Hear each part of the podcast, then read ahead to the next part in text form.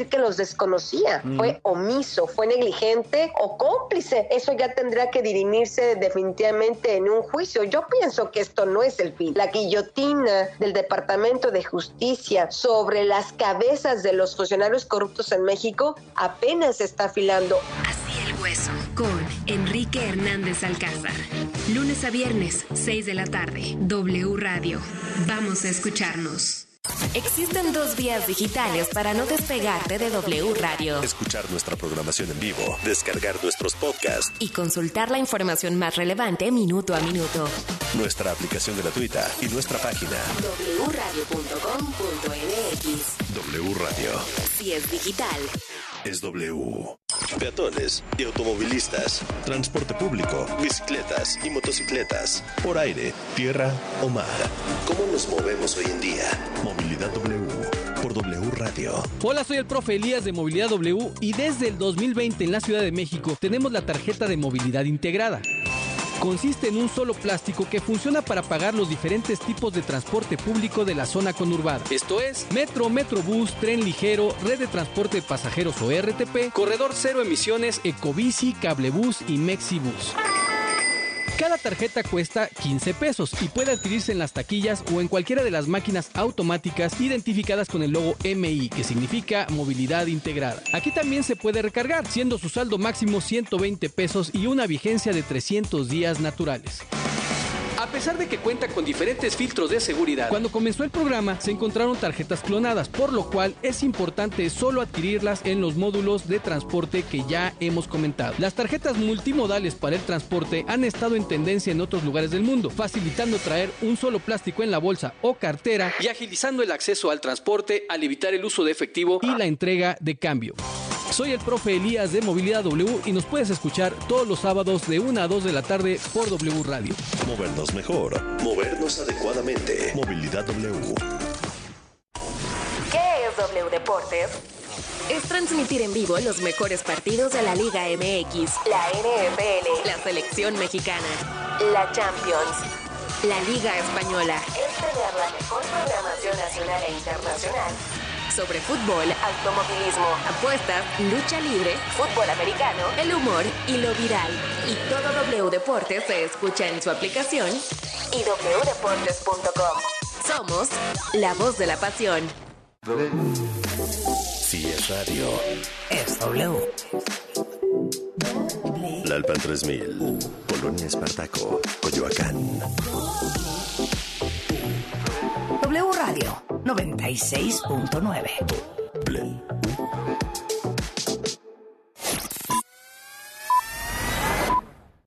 En W Radio, lo que tienes que saber. Muy buenas noches al sur de la Ciudad de México, 18 grados centígrados. En la última semana, México reportó 20.723 nuevos casos de COVID-19 y 197 muertes por esta enfermedad, con lo que se rompe la racha de contagios a la baja desde la segunda semana de enero. Datos de la Secretaría de Salud indican que se acumulan más de 7.430.000 casos positivos y 332.850 personas han fallecido a causa del SARS-CoV-2. A más de un mes de su captura se dictó orden de aprehensión en contra de Ovidio Guzmán López el ratón por delitos cometidos en México sin que se detallaran. Este es el primer mandamiento del que se conoce en contra del hijo de Joaquín El Chapo Guzmán, fundador del cártel de Sinaloa, por ilícitos cometidos en territorio mexicano, pues actualmente se encuentra preso en el penal del Altiplano debido a una solicitud de extradición girada por las autoridades de Estados Unidos. Y el embajador de Estados Unidos en México, Ken Salazar, celebró el fallo del jurado de la Corte de Nueva York que encontró al exsecretario de Seguridad Pública, Genaro García Luna, culpable por los cinco cargos que le imputó la Fiscalía. El diplomático afirmó que el veredicto unánime de hoy muestra el compromiso inquebrantable de Estados Unidos por defender la democracia y tener cero tolerancia ante la corrupción.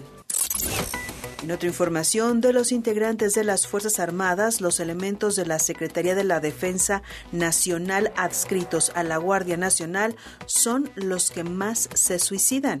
De acuerdo con la revista Proceso, 64 elementos se han quitado la vida entre enero de 2018 y septiembre de 2022. En asuntos deportivos, Ricardo Tuca Ferretti será el nuevo director técnico del Cruz Azul. El brasileño estaría por firmar para dirigir al equipo lo que resta del actual torneo y otros cinco más. En asuntos tecnológicos, Google implementó una nueva función para las videollamadas en dispositivos móviles que permite incluir fondos inmersivos de 360 grados. Ahora, a medida que el usuario se desplaza en el espacio, el fondo se irá moviendo también, mostrando todas las imágenes. No olvides seguirnos en redes sociales, nos encuentras como W Radio México. Soy Carla Santillán y continuamos con Alejandro Franco en WFM. Más información en wradio.com.mx. Lo que tienes que saber. WFM con Alejandro Franco. Comenzamos la segunda hora del show nocturno de W Radio. Este es nuestro disco de la semana.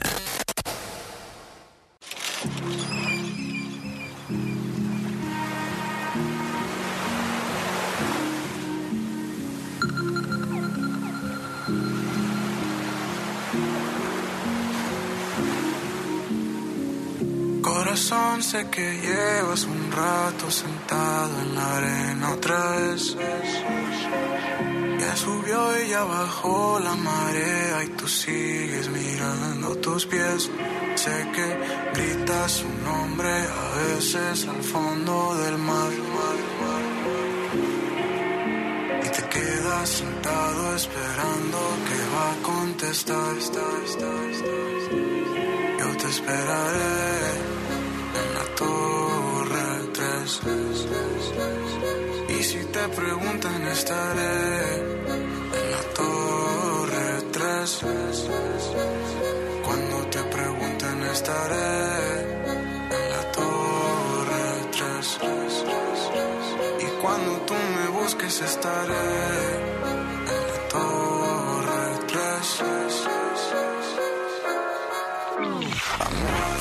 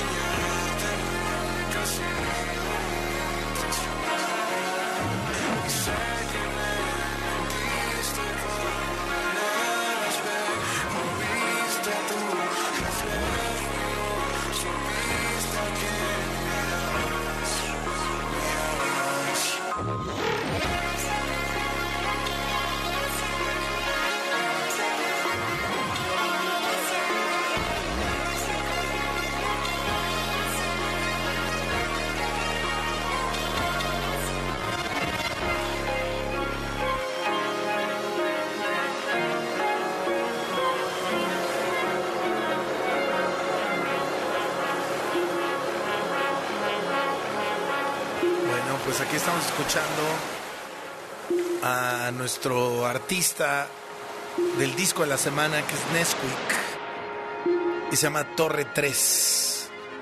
Si quieren eh, leer eh, y conocer más de esta propuesta, justamente es una de las tres portadas digitales que tenemos este mes en Warp, y si entran directo a warp.la ahí se van a encontrar con esa portada de Nesquik, que es la más eh, digamos que destacada de, de, las tres por la fotografía y eh, por, por eh, lo, lo, lo, que se procuró en, en esa imagen que, que, ni se los tengo que contar, lo van a distinguir de inmediato. Y bueno, pues se trata también de escuchar propuestas cercanas, propuestas de artistas de nuestro país, de eh, nuevas eh, posibilidades sonoras de proyectos emergentes. Y este es uno que vale mucho la pena, experimental, de pronto eh, melancólico, pero ruidoso, guitarroso incluso con lo que tocamos el día de ayer, toquecitos de RB, de trap, de un montón de cosas. Vale la pena escucharlo y estaremos, por supuesto, esta semana con este álbum Roy de Nesquik al aire aquí en WFM. Gracias por estar con nosotros. Estamos ya en la segunda hora de programa de este 21 de febrero de 2023. Y bueno, hablamos por supuesto en la primera hora largo y tendido de varias cosas, algunas que tienen que ver con la música y el arte, y por supuesto también el tema de la invasión de Rusia a Ucrania, que cumple un año de haber ocurrido de manera oficial este próximo viernes, y todas las reflexiones que llegan a partir de ello. Y ahora hablamos, en este día que además eh, la UNESCO le dice eh, el Internacional de la Lengua Materna, eh, pensando en que todas las lenguas lo son, también decirles brevemente que hoy es el año nuevo de nuestra cultura ancestral, de la cultura anahuaca, eh, que se le llama así porque el territorio del Anáhuac abarcaba básicamente eh, Norte y Centroamérica, pues se regía por un calendario muy diferente al nuestro. El, el nuestro, el juliano gregoriano, pues es un calendario lineal eh, porque le presta atención a su punto de inicio y al punto del fin, mientras el calendario de la náhuac es cíclico, de modo que su punto de inicio puede colocarse en cualquier momento del ciclo en intervalos de 20 años. Y entonces hoy estamos empezando eh, un nuevo año. Mañana estaremos platicando un poquito más al respecto y estaremos hablando entonces de este siete agua chicome atl, que es el nuevo año tolteca que empieza el día de hoy y que, bueno, pues nos parecía interesante mencionarlo esta noche aquí en WFM y mañana haremos un eh, análisis mucho más profundo para entender un poquito más de qué hablamos cuando hablamos de Año Nuevo, que no es la concepción sobre todo que tenemos a partir del cristianismo o del colonialismo, sino es otra manera de entender los ciclos. Y bueno, como cada semana, hablando de ciclos, en nuestro calendario, el que usamos todos los días, está mi queridísima Linda Cruz aquí en la cabina de WFM que nos trae invitada de lujo esta noche, querida Linda, bienvenida a W Radio. ¿Cómo estás? Muchísimas gracias, buenas noches, muy contenta de estar platicando en este espacio sobre los estrenos de esta, de esta semana. Y tenemos un estrenazazazo que de verdad no se deberían de perder, sobre todo en pantalla grande. Eh, tenemos la oportunidad de disfrutar del debut de Michelle Garza Cervera, que ha dado muchísimo de qué hablar desde que se presentó en el Festival de Tribeca en Nueva York, pasando también por sin fin de, festivales, incluidos los mexicanos, como el Festival de Morelia. Y justo el Festival de Cine de Morelia siempre es una buena toma de muestra ¿no? de lo que podemos esperar durante, durante el año. Y fue de verdad notable la recomendación de todos los amigos y colegas sobre Huesera. Huesera es esta película de terror que se estrena, como ya decía, este 23 de febrero y me da muchísimo gusto contar aquí con Michelle Garza Cervera, directora de esta película, aquí en cabina. Michelle, muchas gracias por estar con nosotros. Muchísimas gracias a ustedes por el espacio. Qué emoción aquí platicar un poquito de Huesera. ¿Cómo estás? Bienvenida a WFM. Bien, estoy muy bien. Estamos muy emocionados con el estreno por fin, después de un largo trayecto, muy, muy largo, de años, literal, de poder estrenar en el país la película qué debut, ópera prima y, y, sin duda. ¿Y dónde y cómo, no? Sí, no, pero para mí digo, y, pienso que para la gente que hemos tenido la oportunidad de ver tu película, eres una directora a seguir. ¿No? Eh, cuéntame, esta película me, me platicabas fuera del aire que la hiciste en pandemia pero quisiera saber de dónde llega esta manera de de repente aventarte a ser el género de terror eh, para la gente que no la ha visto. Es la historia de una pareja que espera a su primer hijo y de repente pues les empiezan a pasar cosas extrañas. Así es. Mira, yo eh, empecé a hacer cortometrajes de horror desde hace ya más de 10 años, como que tengo cierta fascinación con el género. Me fui, empezó siendo una cosa como medio de rebeldía, ¿no? Como que me parecía un género que justo mete el dedo en la llaga en los temas eh, incómodos, ¿no? De los que luego son difíciles de hablar en las casas. Y luego poco a poco me fui dando cuenta del poder, ¿no? Que tiene para analizar la cotidianidad y lo que te rodea, ¿no? Como ponerle lupa a emociones, pensamientos que que luego son difíciles de expresar en, el día a día, ¿no? Y ya que llegué a esa conclusión después de muchos cortos, porque sí hice como unos seis, siete cortometrajes, me fui disponiendo a dar el paso al largometraje, pero empezamos a escribirlo, mi co-guionista Avia Castillo y yo, en 2017. Entonces fue un proceso muy largo pasamos por muchas reescrituras, varios laboratorios de guion y, poco a poco hasta llegar a ir juntando poquito a poco el equipo, la gente talentosa que, que fue creyendo en nosotras, porque en un inicio sí éramos un par de locas ahí con una historia que podía parecer una locura, pero fuimos encontrando a la gente acertada y ya hasta que logramos, ganamos Foprocine, el desaparecido Foprocine, y después tuvimos la suerte de, de, también tener Eficine y luego una coproducción con Perú. Fuimos juntando de verdad poco a poco. Y después sí llegó la pandemia y justamente el rodaje estaba pensado para ese momento, entonces lo tuvimos que aplazar un par de veces cosa que en el momento fue horrible y, fueron, fue un reto brutal porque teníamos un presupuesto muy limitado aparte, pero también trajo varias respuestas y como que ayudó todavía más al, al desarrollo ese tiempo extra que tuvimos. Y, así fue que ya logramos filmar en 2021.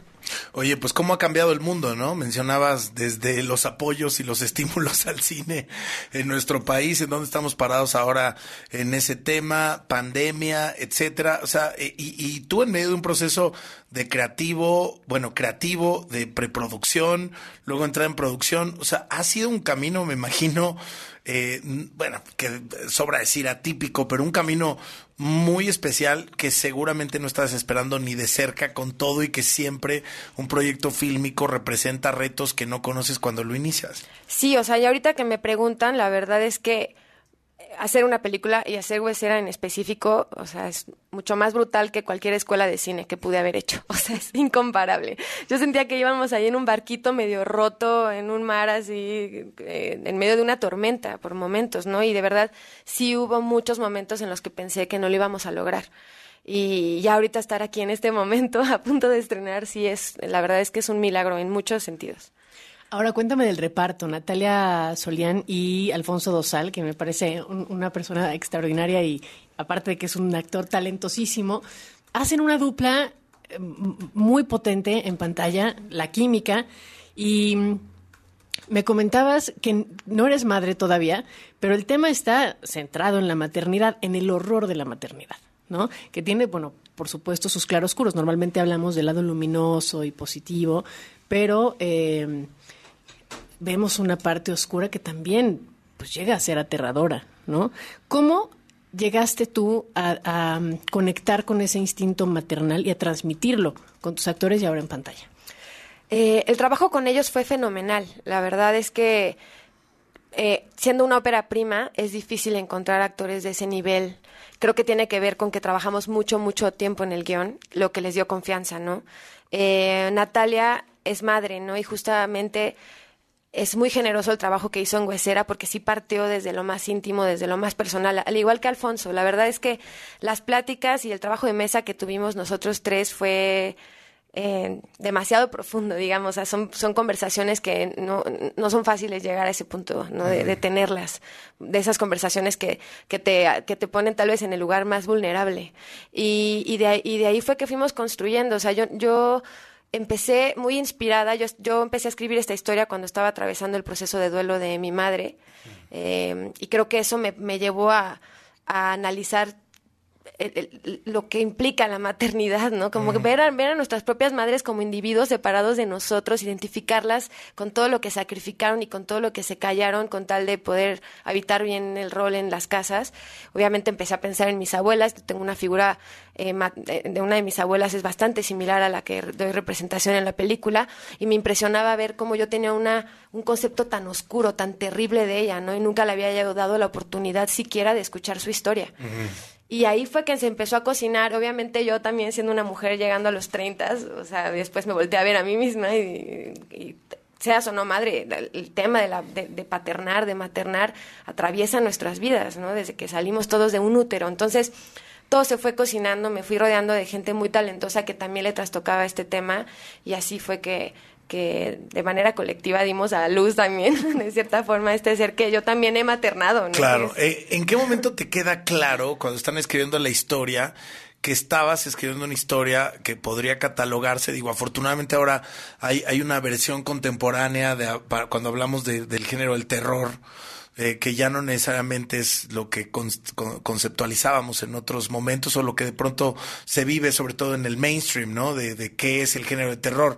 ¿Te, ¿Te, diste cuenta en algún momento que la historia sí tenía estos matices que te iban a acercar más hacia, hacia ese lado o cómo fue tomando forma también digamos, eh, eh, estas características o esta personalidad de, de, la escritura y luego del film?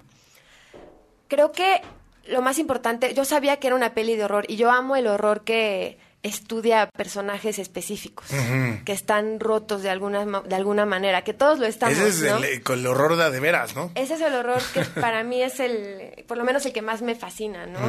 Y lo que hacemos mi co-guionista y yo es que siempre le damos prioridad al personaje, a sus necesidades. Estábamos siempre analizando a ver si en este momento una mujer que está atravesando este proceso de vida, está sintiendo esto, ¿cómo le puedo dar representación con el género de horror, que, que es tan generoso en el sentido de que te brinda imágenes y sonidos que pueden dar representación a una emoción muy compleja de explicar, ¿no? Que casi que tienes que escribir un ensayo para que una mujer explique lo que está sintiendo en ese momento de que te sientes como un bicho raro, ¿no? Y que no encajas. Este, entonces, por, por lo mismo creo que el género es, es, es de verdad muy amplio y vasto, porque puedes hablar de de, de, temas y de, personajes muy específicos y que pueden estar muy, muy arraigados a de dónde somos. No tiene que ser réplica de, de algún tipo de cine que justo es el estereotípico del horror, ¿no? Que luego es el importado. Pero realmente lo ves en la literatura latinoamericana y bueno, el horror tiene una evolución brutal ¿no? en, en, en, nuestros países. Entonces creo que también podemos hacer cine desde acá que sea particular de, de, de, de donde somos. Con la experiencia previa que tienes haciendo cortometrajes de terror o de horror, eh, me gustaría que me contaras la diferencia entre que empiezas tú a escribir una historia, que sabes más o menos cuál es el género, cuáles son sus reglas, qué quieres contar, hacia dónde lo quieres llevar, ¿Qué tanto juega en tu cabeza el también ser autora de la historia al momento de dirigir y de pensar en el diseño sonoro? Porque es una parte fundamental en todas las películas de este género, ¿no? Y, y una de las cosas que me parece que están brillantemente bien manejadas es que no se abusa del recurso sonoro, no se abusa de los recursos para generar tensión. La tensión misma a la vez desde, desde, desde los personajes, desde lo que están viviendo, ¿no? Conectas mucho con eso y me parece una decisión muy valiente y muy bien ejecutada. Muchas gracias. Pues justamente me preocupaba mucho que el horror en Huesera funcionara al personaje y al arco y a lo narrativo y no al revés. O sea, yo no quería forzar el horror porque fuera una película de género, sino que quería que realmente funcionara al estado emocional y anímico del personaje. Entonces, esa era la regla, ¿no? O sea, que, o sea, con mi fotógrafa hicimos varias listas de shooting, ¿no? O sea, analizábamos cada escena de manera emocional, de verdad. O sea, ¿qué está sintiendo Valeria? ¿Y dónde tiene que ir la cámara en base al, al estado emocional en el que está ella? Y así fue, se fue definiendo todo. La verdad es que también el trabajo con la diseñadora de producción, todo, todo lo tratábamos de, decidir en base a, las necesidades particulares de la escena, digamos, o de la transición. Y, y en cuestión de sonido, creo que yo soy una directora muy sonora, o sea, eh, me, me, enfoco, soy muy clavada, mis diseñadores sonoros a veces me odian porque pongo muchas reglas o tengo muchas cosas que no me gustan, ¿no? O sea, como que, por ejemplo, a mí el sonido de los bajos en el horror, como el típico, me parece que no me gusta. ¿Te parece cheesy? Me parece que es innecesario y que, y que, y que si lo estás teniendo que usar es porque no hiciste bien tu trabajo, ¿no? Y, y, que, y que realmente el suspenso tiene que estar en la situación y en la historia y en el personaje y no en un sonido Que ya si tienes que recurrir al sonido es porque quizás careciste de, de, la narrativa. Sí, probablemente. Y, y, y, creo también que los efectos de sonido que luego vienen de otros mundos por lo menos en el caso de Huesera, no cabían. Yo quería que todo fuera construido alrededor de lo que rodea al personaje, de su casa. O sea, los sonidos de la vida doméstica pueden ser horroríficos eh, también. Pero tremendos. Sí, de hecho, hasta usamos así el sonido de, los camotes. O sea, también decía, ¿qué sonidos hay en la Ciudad de México, en los edificios? O sea, cuando escuchas a los niños vecinos gritar o que no paran de llorar. Como que hay muchos sonidos a nuestro alrededor que si los distorsionas o les haces foco. O si la estás eh, pasando mal, son horroríficos. Exactamente, es cuando vas a un O sea, el propio sonido de la cotidianidad de, del tráfico en un día difícil, tú en tu casa triste, no sé qué, es una angustia. Justamente. Justamente, y, no, y yo tengo un término que me gusta mucho usar en el diseño sonoro, que es como el close-up sonoro, ¿no? Que a veces no necesitas poner tantas capas, con que borres todas y te quedes con y te quedes con esa. Eso puede ser suficiente para generar mucha tensión. Entonces, como que sí traigo un viajezote con el sonido, como ven, y, la verdad ahorita ya nos amamos, mi diseñador sonoro y Pero yo. Pero no, se, no se quisieron por... un tiempo. por un tiempo sí batalló mucho conmigo. Oye, lo que le daba terror entonces al diseñador sonoro era ver tu teléfono. Exacto. que estaba sonando otra vez. no. Exacto, él hacía close-up sonoro a mis llamadas, así de Cristian. No, un saludo a Cristian Giraldo. Saludos a Cristian. Oye, Michelle, y por ejemplo, bueno, has hecho varios cortometrajes en este género. Este es tu primer largometraje extraordinario que, insisto, por favor vayan a ver Huesera este a partir de este 23 de febrero. O sea, el jueves. En las salas de nuestro país, gracias a, a Cinépolis Distribución que, que hará llegar esta sala a todo el territorio nacional. Pero ¿te interesa seguir por ese género, explorar otros caminos? Porque después de este debut, Michelle, no sé qué tanto peso sientas, ¿no? Para tus próximos trabajos, no debe ser fácil. Creo que le estás dando el tino a la crisis que estoy atravesando. sí, está difícil. La verdad es que le, di todo mi corazón a Huesera tantos años que de repente... ¿Y ahora qué? ajá, sale esto al mundo y ¿y ahora qué? ¿No? Es como cuando te preparan toda la vida para los 30 y luego llegas a los 30 y, dices, ¿qué? ¿Y ahora qué? ¿Qué y dicen con, la, con, con este tipo de obras, eh, pues te preparas mucho tiempo y de pronto cuando ya ahorita vas a estrenar, claro que estás en la expectativa, pero ahora es como que va a seguir. Sí, sobre todo porque con Huesera y en las óperas primas en general tienes mucho tiempo de desarrollo, no hay nadie ahí eh, presionándote, eres tú el loco que te tiene que presionar. Es el primer disco de una banda. Claro. Dicen, tienen toda la vida para hacerlo, ¿no? Ándale. Y luego para el siguiente dos años. Sí, ya entras como en dinámicas de industria en donde se siente mucha prisa y la verdad es que ya llevábamos escribiendo otros proyectos, o sea, ya tenemos un par de proyectos más escritos, mi co-guionista y yo, y uno se filma este año, lo que me tiene así con los pelos de punta, la verdad, porque, porque todavía le falta, ¿no? O sea, es que yo soy de las que cree mucho en la reescritura, en, en la cocción, en que que el proceso creativo a veces necesita mucho tiempo, ¿no? también entiendo que el cine tiene sus calendarios, entonces, bueno, estoy, sí, yo tengo una pasión por el género y creo que todavía hay mucho por hacer desde México ahí. Entonces, por ahora sí, no me veo haciendo otra cosa. La verdad. Tú lo haces muy pues, bien. Felicidades, eh. Yo corro al cine este mismo jueves. Por favor, por favor. Y quien nos escucha que haga lo mismo, distribución eh, nacional este jueves, Huesera. Eh, no se lo pierdan. Por favor, muchas gracias, muchas gracias. Sí, estará gracias. En mil pantallas, hoy nos avisaron. Órale. Una razón más para ¡Qué padre! Michelle, pues muchas felicidades y el mejor de los éxitos, que, que este sea la continuidad de una larga y exitosísima carrera y pues los micrófonos siempre están abiertos para ti. Ay, muchas gracias, muchas gracias por este espacio. Bueno, promete que siempre vas a ir a presentar tus películas aquí. Prometo, espero que les gusten todas. También. Gracias. Gracias, Michelle. Gracias. Gracias, querida Linda. Gracias, Ale, gracias a todo el auditorio y a la gente que hace posible WFM. Nosotros vamos a un corte y regresamos. Vamos a hablar de salud física y de salud emocional. No se vayan. WFM. Regresamos. W. Escuchas W Radio. Do. W. W Radio. Si es radio, es W. Escuchas W Radio. Una estación de Radiopolis. W Radio. Si es radio, es W. La COFESE trabaja para que elijas entre mayores opciones los bienes y servicios que más se ajustan a tus necesidades. Yo prefiero los audífonos más baratos porque siempre los pierdo. A mí me gustan los audífonos inalámbricos porque son los más cómodos. Yo elijo los audífonos con la mejor calidad de sonido para escuchar mi música favorita. Con competencia, Tú eliges. Más competencia para un México fuerte. Comisión Federal de Competencia Económica. Visita cofese.mx. Hoy en Hora 25. Hoy a las 10 de la noche aquí en W Radio vamos a platicar del desenlace del juicio a Genaro García Luna, encontrado culpable allá en una corte de Brooklyn por los cinco cargos que se le imputaban. Genaro García Luna espera ahora la condena que tendrá que ser asignada el próximo mes de junio. Vamos a hablar de las implicaciones de lo que nos deja este proceso con Jorge Lara, experto en sistema penal, parte del equipo de la Facultad de Derecho de la UNAM. También vamos a entrar en contacto con María Usted la conoce bien, ella es pianista y nos va a hablar de sus planes y de sus próximas presentaciones con motivo del Día Internacional de la Mujer. Y hablando de mujeres dedicadas a la música, Juan Manuel Oria nos tiene una sorpresa que tiene que ver con el jazz en, en este martes, que es pues, martes folk. Así es que lo espero aquí a las 10 de la noche en W Radio. Hora 25. Con Primitivo Olvera. Lunes a jueves, 10 de la noche. Por W Radio. El concurso de dibujo para peques, trazos financieros, está de vuelta. Si te gusta dibujar y tienes entre 6 y 12 años, haz un dibujo con el tema de dónde viene el dinero y cómo usarlo para vivir mejor. Puedes ganar grandes premios.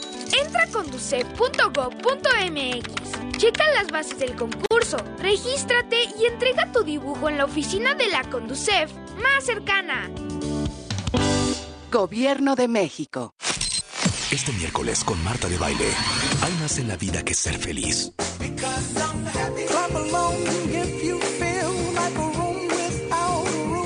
Con Enrique Tamés, filósofo, a las 10. Por W Radio. Que pasen los sospechosos. Adelante, refresco. Diga la frase. Soy muy rica. Refresco, lleno de azúcar que puede causar diabetes y sobrepeso. Papas. Grasosito. Sus grasas trans dañan el corazón y aumentan el colesterol. Instantánea. Con saborizante. Sabores.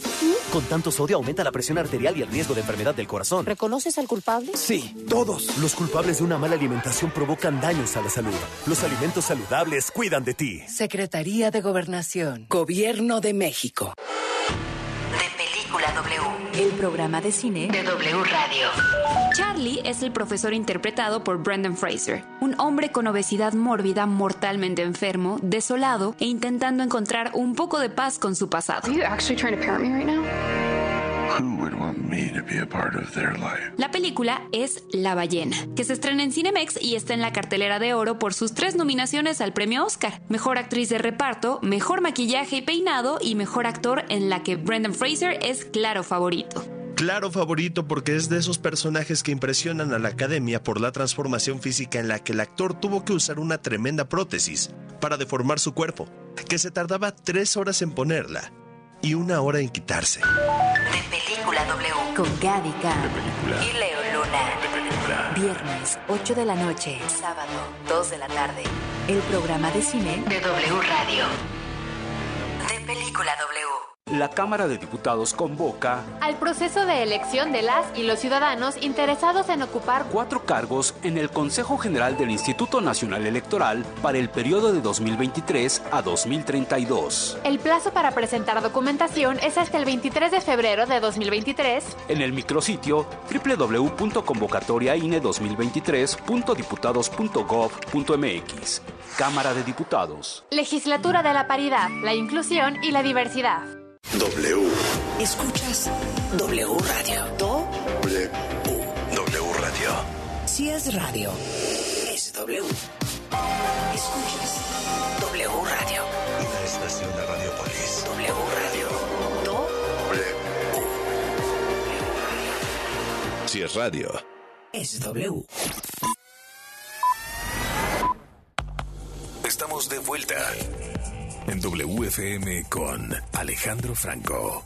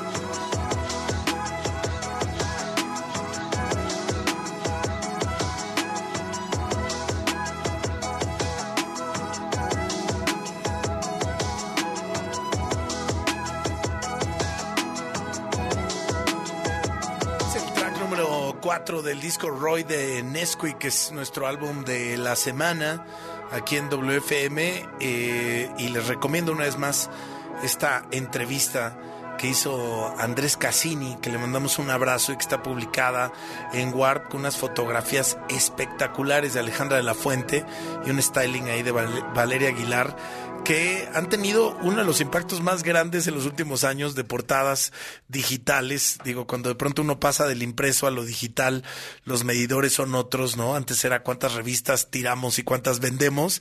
Y ahora es también de pronto publicar una fotografía de una portada digital y de pronto ver las reacciones en, eh, de grupos o de proyectos internacionales y de pronto artistas emergentes que arrasan con todos y, y te dejan claro por qué están siendo estandartes de una generación Nesquik, así, o Nesquik, como decimos, no Charles Duverger. Qué Cuidado, bueno. Boomers X Sí. este, es Nes- Nesquik. N-S-Q-K y parece que me- mejor lo pronuncian como Nesquik para no meterse en, en camisa de once varas, dice Charles. Bueno, hablamos el día de hoy de tantos temas. Eh, uno de ellos, eh, por supuesto, lo estaremos revisitando en otros momentos de la semana, que es el tema Rusia en, en Ucrania, a un año de esta invasión. Por supuesto, hablamos también de, de música y de algunos anuncios interesantes. Hablamos de arte, hablamos de anime, con, con la partida de uno de los grandes del género que mencionamos al inicio del programa. También hablamos de cine y hablamos de Huesera. Estuvo aquí su directora Michelle eh, con Linda Cruz. Llevamos un programa por un gran camino, querido Charles, y lo vamos a cerrar con broche de oro con un tema que nos involucra a todas y a todos, en general, en el mundo entero. ¿Estás de acuerdo? De acuerdo. Y, eh, eh, y con, con un tema este que es como que no se habla mucho, se habla menos de lo que se debería de hablar. O sobre todo se habla segmentado. Hablas de la salud física, pero no hablas de la salud emocional. Y ahora hablas de la salud emocional o de la salud mental, pero no lo relacionas esferas- con lo físico. Claro, esferas diferentes. Cuando pues vivimos todos eh, eh, la experiencia corpórea humana de que somos una sola eh, persona o entidad y no como que lo separamos y dices, bueno, pues eh, mi cuerpo este, no está relacionado con mis emociones. Eso es eh, yo creo que un primer gran error. Pero bueno, no vamos a desarrollarlo tú y yo, afortunadamente. Para eso invitamos a Katia Castelo. Ella, bueno, pues además de, de, de haber estudiado eh, la licenciatura en Mercadotecnia y también dedicarse a la administración y, y de formar parte de, de varios eh, proyectos de vida como una fundación, etcétera. Es coach de conciencia y facilitadora, digamos, pues de, de esa posibilidad de acceder a nosotros mismos. Más o menos así, Katia, te, te presenté bien. Bienvenida a WFM, ¿cómo estás? Muchísimas gracias, me presentaste excelente. Estoy feliz de estar aquí con ustedes y sobre todo de que toquemos estos temas, bien comentaban, relevantes, que no ponemos atención, pero el cuerpo habla todo el tiempo. El cuerpo habla, se manifiesta y luego por nuestra manera de comunicarnos con nosotros mismos hoy en día, le pedimos que se calle con una pastilla, pensamos que es un tema meramente físico el que nos pasa, que pues, ¿cuál es la estadística de que me pasa esto? Pues ahora sí que me pasó y no nos damos cuenta que está relacionado con nosotros mismos, con lo que sentimos y pensamos. Definitivamente, me encanta porque vamos a partir de este punto. Todos los pensamientos que tenemos, independientemente de que sean favorables o no, producen esta sensación en nuestro cuerpo. La mente no distingue cuando algo es realidad o cuando algo es fantasía. Entonces, si tú tienes un pensamiento que de alguna forma no te está favoreciendo, ¿quién creen que lo va a recibir? El cuerpo. Y el estrés es un indicador claro de que algo está pasando en tu mente, tantos pensamientos que te están invadiendo, que tu cuerpo lo está percibiendo y lo está reflejando. Y también está demostrado científicamente que el estrés es la principal causa de muchas enfermedades que desafortunadamente no terminan en un episodio favorable. Entonces, pensamos que es el cuerpo únicamente, vamos al médico, nos checamos síntomas y demás, pero ¿qué pasa con nuestro pensamiento? ¿Qué pasa con esto que estamos alimentándonos día a día y que además estamos percibiendo de todos los demás? ¿no? ¿Cómo están nuestras amistades, nuestro equipo de trabajo? ¿Qué pensamientos están eh, en el entorno que de alguna forma hacen que nos alineemos con eso y que sí tengamos esta afectación finalmente tanto en mente como en cuerpo? O sea, de pronto no solamente es nosotros, cómo te sientes, en qué etapa de tu vida estás, eh, te sientes eh, en lo personal en una buena situación o, o estás angustiado, etcétera, lo profesional igual, es nuestro entorno. Totalmente. También quién está alrededor de nosotras, de nosotros mismos y qué repercusión tiene directamente en nuestro patrón de pensamiento y por ende, eh, eh, pues en cómo nos sentimos físicamente. Totalmente, y es que al final estamos percibiendo muchas cosas que creemos que son nuestras, porque lo estamos pensando, lo estamos sintiendo, pero en realidad cuántos de esos pensamientos no son nuestros, son pensamientos Como el pulso, ajenos. incluso el pulso del país, ¿no? Sí. La inseguridad, eh, lo que vemos que pasa en nuestros gobiernos, lo que pasa en el mundo, ahorita que hablábamos de Ucrania, Rusia, pues son temas que nos van estresando porque además, Katia, estamos sobreinformados, ¿no? Sí, la verdad es que nos alineamos con muchísima información y al final hablar de conciencia es saber que la conciencia lo incluye todo y chéquense nada más, no juzga nada. Entonces podemos ver información porque no estamos negados a ver las noticias, ¿no? Y saber en qué mundo vivimos, pero es muy diferente a que yo me alinee con esta información entonces yo perciba el dolor de los demás y lo lleve a mi vida y tenga una afectación tanto física como mental, es aprender a percibir que habrá cosas que sí son nuestras, pero habrá cosas que estamos percibiendo del entorno. Y entonces aquí es donde funciona mucho hacer preguntas.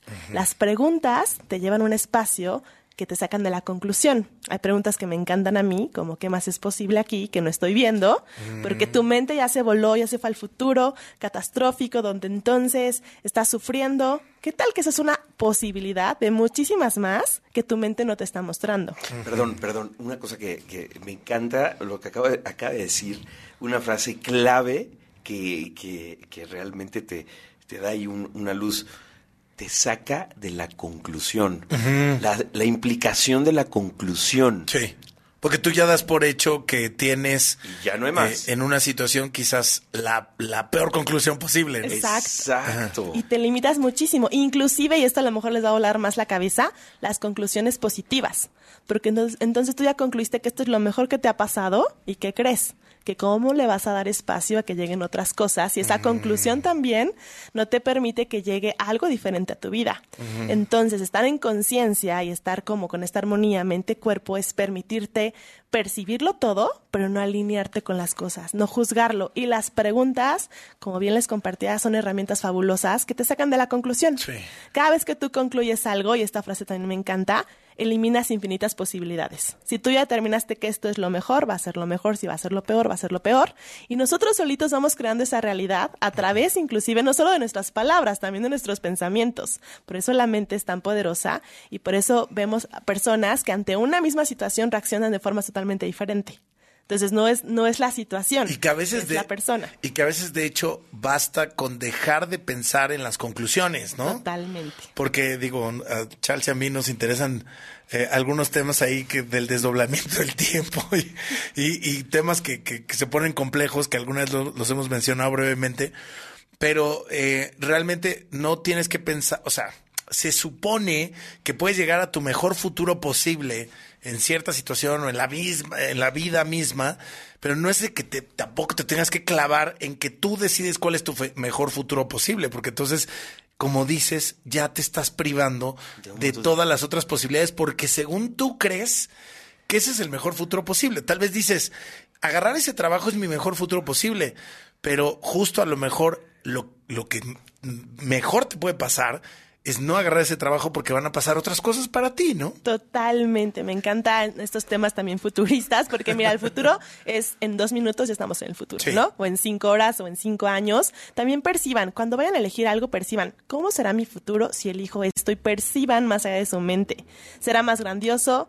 A lo mejor, como bien comenta, si esta oportunidad de trabajo no fue favorable para mí, ¿qué hay detrás de esto que no estoy Sí, viendo? que hay detrás de esto, esto me encanta eso. ¿Cómo puede mejorar? ¿Qué hay de bueno en esto que no estoy viendo? Y de alguna forma sí, definitivamente creamos nuestra vida acorde a las elecciones que vamos tomando día a día, pero también podemos conectar con el futuro. O sea, podemos percibir, si tomo esta lección, aunque para mi mente no es la mejor propuesta, yo percibo más allá que va a crear un futuro más grandioso. Oye, a ver, eh, eh, yo creo que en las culturas madre, ancestrales, en el mundo, ahora que estamos hablando que hoy es Año Nuevo Tolteca, Anahuaca, de nuestra región en la que eh, nacimos y deberíamos estar más conectados de lo que estamos, pero la ciencia no era como hoy.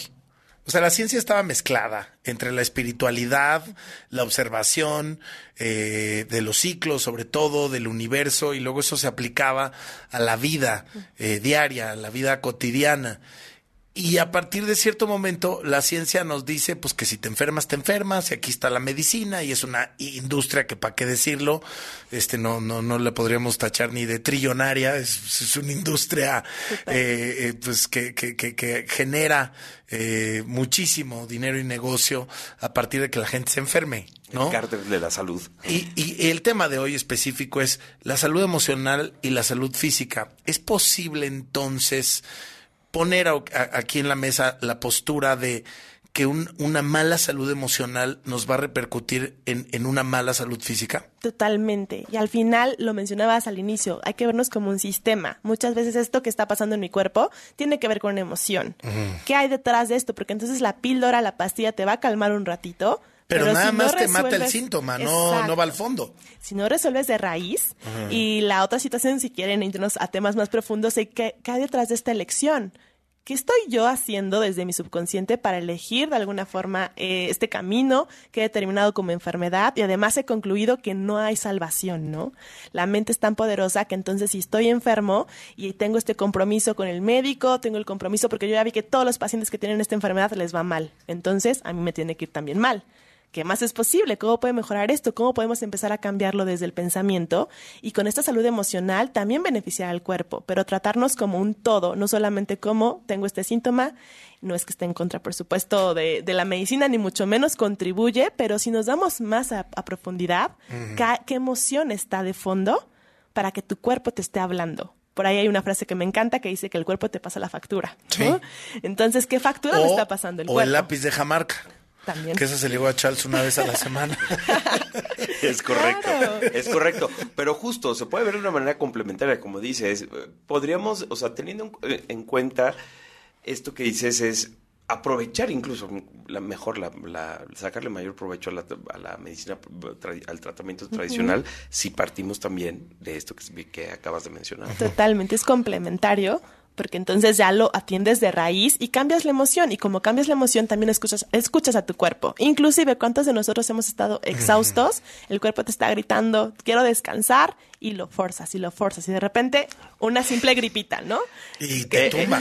he escuchado me, han, me han Me con- has- me han contado Aquí no pasa, solo son casos muy raros, pero es Oye, verdad, Katia, el cuerpo pero, te habla. Pero también, entonces, también es empezar a trabajar en la prevención, es decir, en el equilibrio, en que las emociones no se desborden, en que el estrés esté de alguna u otra manera domesticado, que no abarque el 100% de tu día o de tu tiempo, ¿no? ¿Qué, qué, qué- cómo conectamos con ese equilibrio que es el que finalmente nos va a hacer tener una mejor vida? Porque si estás bien emocionalmente vas a estar mucho mejor en el plano físico. Sí, yo creo que el primer paso sería dejar de juzgar las emociones, porque también tendemos a, tendemos a juzgar las emociones como buenas, malas. La tristeza es mala, entonces yo no quiero estar triste, resisto la tristeza. ¿Qué hay detrás de esto? ¿Qué emoción se está mostrando? ¿Qué información me está dando mi cuerpo? ¿Y quién soy yo? De esta, desde esta perspectiva responsable para Sí. modificarlo y para verlo con otra perspectiva. Porque hasta la tristeza en los momentos te puede contribuir muchísimo. Pues si no, no lo sacas, ¿no? Justo, y las personas que no sacan las emociones porque no me permito estar O triste. sea, en un duelo, en una pérdida, eh, no- en física o no física, dejas a alguien un trabajo, te dejan, no sé, lo que sea, eh, hay que abordar el sentimiento. Te puedes hacer súper güey, pero, Claro. pero te va a pasar factura tarde que temprano. Sí, y mira, creo que percibo y, y creo que también tiene mucho que ver con el género, ¿no? De repente los hombres aquí, que son chicos en la cabina, ¿cuántas veces el hombre no se permite estar triste? Porque entonces puede ser juzgado como débil, como vulnerable.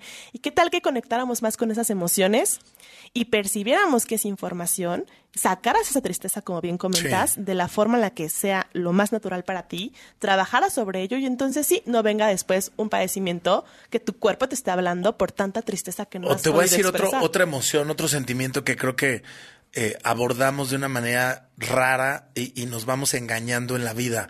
De que vas creciendo y entonces ya tú eh, que haces yoga o haces o, o- o- o te metes a la toltequidad o este o, al hinduismo o, te vas a Burning Man o te vas a Tulum y eh, lo que quieras. Pero tiendes a pensar que hay que evitar, por ejemplo, enojarte. Sobre todo la gente que tiene carácter o que tenemos carácter fuerte en ciertas situaciones. Entonces piensas que lo equilibrado es no enojarte. Cuando realmente el otro veía a alguien, un- alguien posteó en Twitter como un, un microensayo del enojo y decía, me estoy permitiendo analizar mi propia emoción del enojo y me doy cuenta lo positivo que es también a veces enojarse y vivir ese sentimiento porque también es, es- eh, eres tú mismo protegiéndose de algo, entendiendo algo, etcétera. Y no podemos tampoco pensar que el equilibrio es omitir las emociones, por más que estas necesariamente desbordadas nos hayan causado ya tremendas cosas en la vida, ¿no? Totalmente. Hay una propuesta que me encanta y es que las emociones, como bien decíamos, no son buenas ni malas, son simplemente distractores en tu vida o potencia.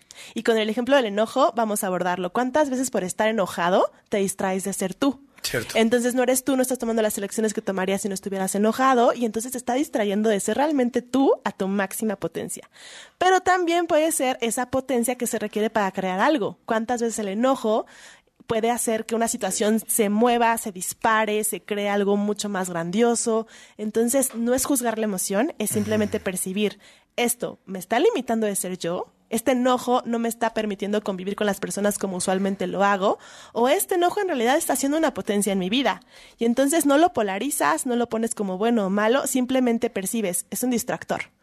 Y el enojo es un claro ejemplo, ¿no? Personas que están distraídas, enojadas en el tráfico y entonces ocasionan cosas que no les favorece tal vez para ellos mismos, pero también el enojo puede ser una gran potencia para que cambien situaciones de fondo que si no te enojas no pasarían. Mientras tanto, mientras, mientras nos visitas otra vez aquí en cabina, que espero sea pronto, Claro que sí. ¿qué le decimos a nuestra audiencia para despedir? ¿Cómo pueden ir conectando el mundo emocional con el mundo físico? Pero pues sobre todo tú como, coach de conciencia, eh, ¿cómo vamos abriendo nues- nuestra, nuestra percepción? ¿Cómo vamos ampliando eh, nuestra propia conciencia en el entorno? Y, y yo creo que a veces lo más difícil, hacia nosotros mismos. Totalmente. Yo les diría, como bien comenté, salir del juicio, porque nos hacemos erróneos, ¿no? Por cualquier situación que está sucediendo. Entonces, salgamos del juicio y percibamos qué posibilidades hay, ha- hagamos preguntas, qué más es posible y veamos todas las posibilidades que en verdad están más allá del juicio que nos ha limitado. ¿Cómo te seguimos, Katia?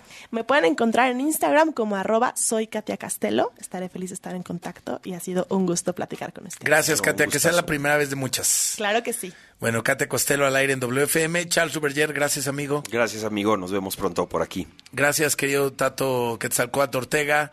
Gracias a Carla, a Mike, a todos los que hacen posible este espacio. Y bueno, pues a ustedes por escucharnos. Soy Alejandro Franco. Les deseo que tengan un excelente final de martes. Buenas noches. Esto es WFM en W Radio.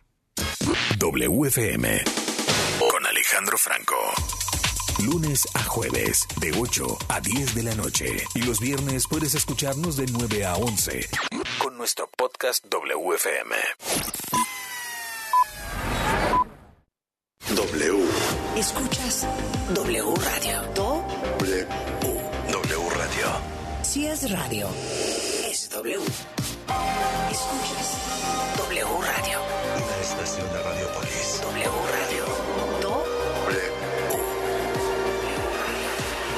Si es radio. es W. Noticias, análisis, información de última hora, deportes, especialistas, música, sociedad, estilo de vida y entretenimiento. Solo en W. Solo en W. Una estación de Radiopolis. El cariño y amor de un animal es incomparable. Solo nos resta devolvérselos con los mejores cuidados y la mayor responsabilidad. Mascotas W. Por W Radio. Tus vecinos están hartos de escuchar que tu perro no para de ladrar y la convivencia está en riesgo. ¿No quieres ni pensar qué pasaría si te obligan a separarte de él? No te preocupes, hay varias soluciones. Primero, identifica si lo hace porque tiene hambre, sed o quiere jugar. Si con comida, bebida o sacarlo a pasear no se calma, entonces revisemos otras circunstancias. Recuerda que todo se consigue con una buena rutina, por lo que puedes enseñarlo a callarse siendo constante con este consejo. Cada que ladre, distráelo con algo que haga mucho ruido, como una lata llena de monedas. Atrae su atención y posteriormente dile firmemente, cállate. Si lo hace, dale un premio. Evita los gritos porque entonces se pone ansioso y ladra más y se vuelve un cuento de nunca acabar. Si sus ladridos ocurren cuando no estás en casa, puedes dejar la radio prendida para que la música y las voces humanas le resulten familiares. Dale juguetes que lo mantenga ocupado y que lo cansen y déjale una vieja prenda de ropa sin lavar con tu olor o el de los integrantes de la familia. Cuando regreses, hazle caso. Juega un rato con él, pues te extrañó bastante. Verás que poco a poco estará más tranquilo y si de plano hay algo más grave, consúltalo con un experto. En primer lugar, con tu veterinario de confianza, quien seguramente sabrá qué lo trae tan inquieto. Porque merecen los mejores cuidados y la mayor responsabilidad. Mascotas W. En W Radio. Este miércoles con Marta de Baile, hay más en la vida que ser feliz.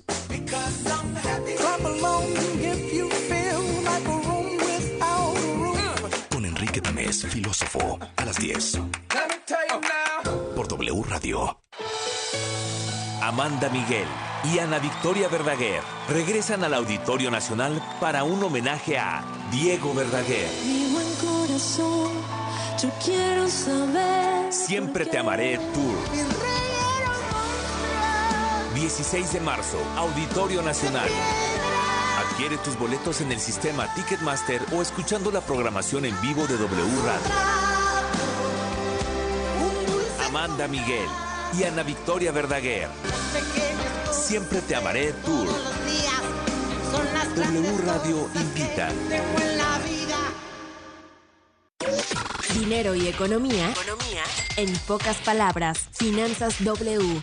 con Roberto Aguilar. Uno de los participantes cruciales del sistema financiero del país son las sociedades de información crediticia, empresas autorizadas por la Secretaría de Hacienda y bajo la vigilancia de la Comisión Nacional Bancaria y de Valores para la recopilación, manejo y entrega o envío de información relativa al historial de crédito de personas físicas y morales, es decir, de empresas. Dicho historial no, no es una lista negra y tampoco es una mala señal que te encuentres en estos registros porque más bien es la evidencia de tu comportamiento en el tiempo del manejo de tus créditos, no solo con los bancos o entidades financieras, sino también con cadenas comerciales, proveedores de servicios como televisión, telefonía o muchos otros. Se alimenta con la información que las instituciones financieras o empresas reportan mensualmente, que resumen la forma en que cumples con tus compromisos, si eres puntual o presentas retrasos.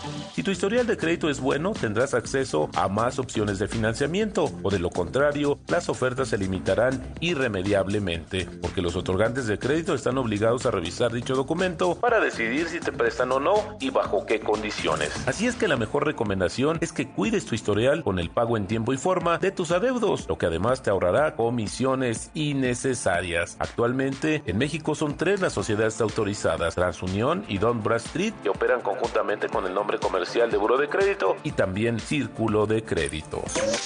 La economía de manera sencilla. El dinero y tu bolsillo, explicado por Roberto Aguilar.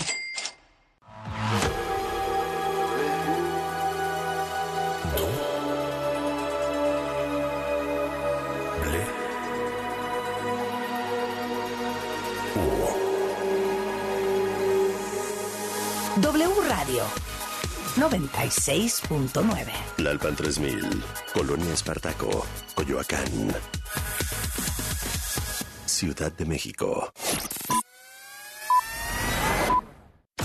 En W Radio. Lo que tienes que saber. Muy buenas noches al sur de la Ciudad de México, 18 grados centígrados. El exsecretario de Seguridad Pública, Genaro García Luna, fue declarado